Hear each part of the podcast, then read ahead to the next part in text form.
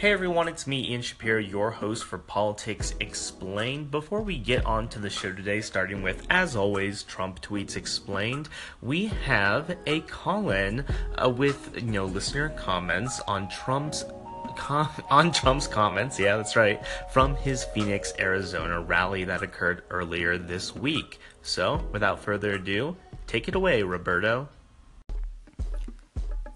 it's politically expedient for Donald Trump to only highlight parts of his speech that are favorable to him.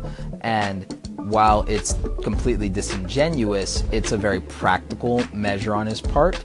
And I think if we saw more practicality and pragmatism from him um, and him just being more presidential in general, people would be less worrisome.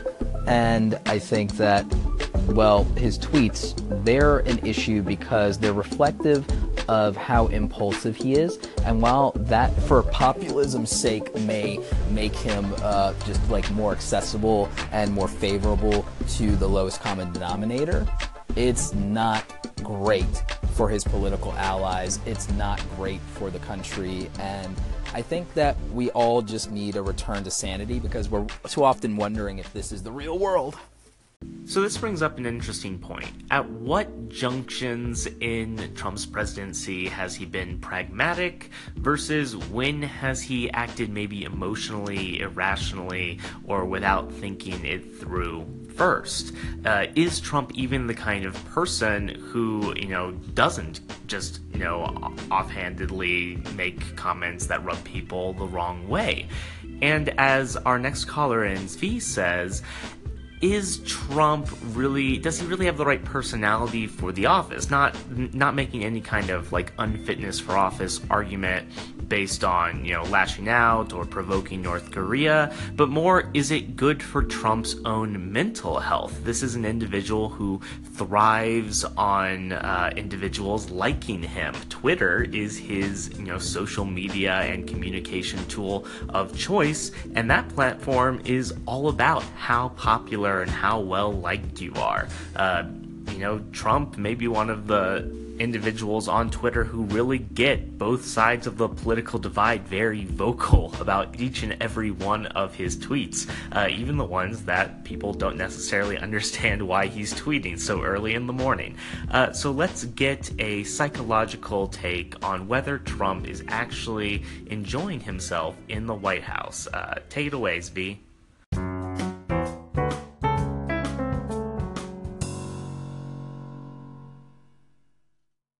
Hi, Ian. Um, the way I see uh, your segments, they are very factual and I don't know, scientific in some kind of a flavor. And you seem to shy away from making any personal comments about uh, Trump. So um, I'm not bound by, I don't feel bound by the same uh, limitations or, uh, or boundaries so I just want to bring um, something that Howard Stern, another controversial person, uh, a comment that he made on about Trump um, early on in the game, and um, they actually are uh, longtime friends. So to sum it up, Howard Stern said, "Trump wants to be loved," and I need another uh, one-minute segment. He asked just to repeat the last words. So Howard Stern, and that was on CNN on February 2nd of this year. Howard Stern said, Trump wants to be loved. Presidency, presidency will be detrimental to his mental health.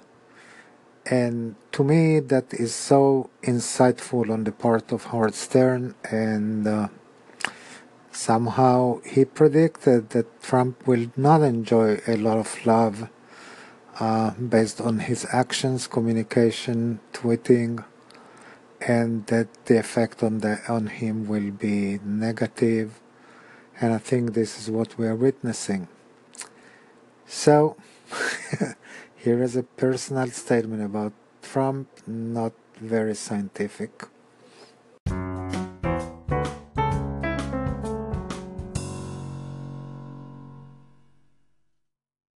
Hey everyone, it's me, Ian Shapiro, coming a little late today uh, to the party. But, you know, I was looking over Trump's tweets, and, you know, he's yelling about fake news, um, talking about how they are reporting on different Trump styles and how they don't like some of them for some of his major remarks that he's made at different rallies and speeches over the last week. Uh, he talked about Mitch McConnell, who he's kind of having a public, not public staring contest with, uh, saying that he has nothing against Mitch McConnell. He's just really upset that Mitch McConnell wasn't able to force through repeal and replacement after Republicans pledged for about seven years uh, to get that done. Now, uh, so Trump, Trump's very angry about uh, failing on that campaign promise that has been a Republican campaign promise, yeah, for about the last seven years. However, as Trump himself has said, healthcare policy is complicated and there was never actually a good piece of legislation. And when I say good, I mean a piece of healthcare legislation that was, you know, either popular with the American people, popular with legislators, um, actually gave more or uh, more beneficial uh, healthcare, gave healthcare to more people or made it more accessible to individuals to actually use the healthcare that they have. Uh, the GOP bills really didn't do much of these very, uh, I would say, crucial things for legislation that to be called, you know, healthcare policy. So all that is a really long way of saying that uh, there's just nothing in Trump's tweets to really explain today. Uh, we'll talk a little bit more about politics, but with the CCES in mind, that is the Cooperative Congressional Election Study, uh, which is a huge survey of about 50,000 Americans that they do during election time. Uh, and there's some interesting uh, interesting findings that are being shared around the internet about what are being called Sanders Trump voters. And those are Sanders voters in the primary who switched over to voting for Donald Trump in the general election. And we'll get to that right after this.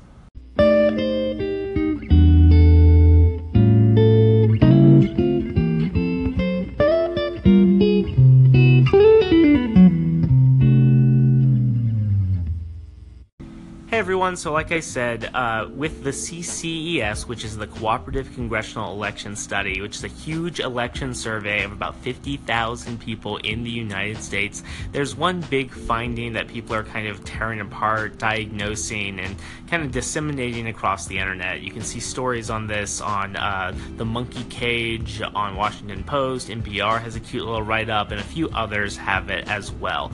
Essentially, the headline here is that one in 10 Bernie Sanders supporters during the primary election between Bernie Sanders and Hillary Clinton ended up voting for Trump in the national election. And so people are kind of furrowing their brows and saying, well, which Bernie supporters would also support Donald Trump? That's a pretty thin slice on the Venn diagram. And also, if this is even true, did it make a difference in the election, right? If those Bernie supporters went over to Hillary, uh, could it have tipped the tides electorally speaking? Well, political science professor at the University of Massachusetts Amherst, Brian Schaffner, says that there's an interesting thing about this uh, this crossover between who voted for Bernie and for Trump, and it definitely seems like partisanship has a bit to do with it.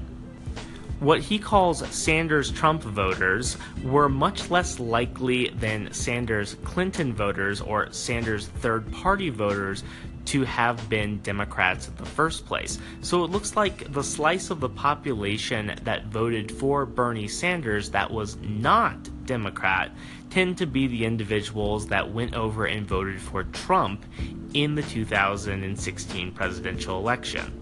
How much Sanders voters supported Barack Obama also mattered.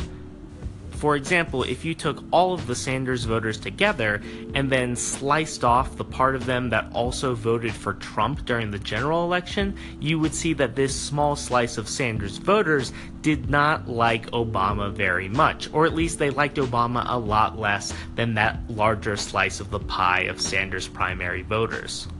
So, if this slice of the Sanders voter population would have turned out for Hillary Clinton instead of Trump, would she have won the election by taking the electoral college votes of places like Michigan, Pennsylvania, and Wisconsin? Well, the answer is yes, but hold your horses on that rage train. That also assumes that everything else is equal. And it's certainly, you know, you can't say in this world that everything would have been equal. If you're saying that, well, Trump got those supporters that he shouldn't have, Hillary Clinton got quite a few Republican supporters that supported people like Jeb Bush and uh, Marco Rubio in the primary of the Republican Party, uh, and Clinton got those during the general election. So, you know, in a fair world where kind of those defectors switch sides and then we kind of take them back, Hillary Clinton would still lose Michigan, Wisconsin, and Pennsylvania. So, torches down, everyone, torches down. Now, here's some editorial. A lot of people are looking at these. Uh, these, uh, I guess, these articles and saying, "Hey, the election's over. We need to trust in Trump," or "Hey, the election's over. We need to just make sure that Trump isn't on the ticket in 2020." As a political scientist, I can say that this data is very important and it's important for a few reasons. Number one, having 50,000 uh, respondents is nothing to wave your nose at. When people tend to say that the polling's wrong and that margins of error are too large, uh, this survey, you know, the survey question wordings on a lot of these questions have been done for years and years, and so we can actually get over time information about how the American electorate thinks and behaves. That's really cool, and that's really useful for our understanding of politics in the future, how elected officials officials communicate with their constituents, how constituents communicate with their elected officials we're able to know, like in this case, what is it about the Sanders uh, supporters that also got them to support Trump uh, in the first place when you would think that these types of people would never be compatible uh, with electing that same type of candidate?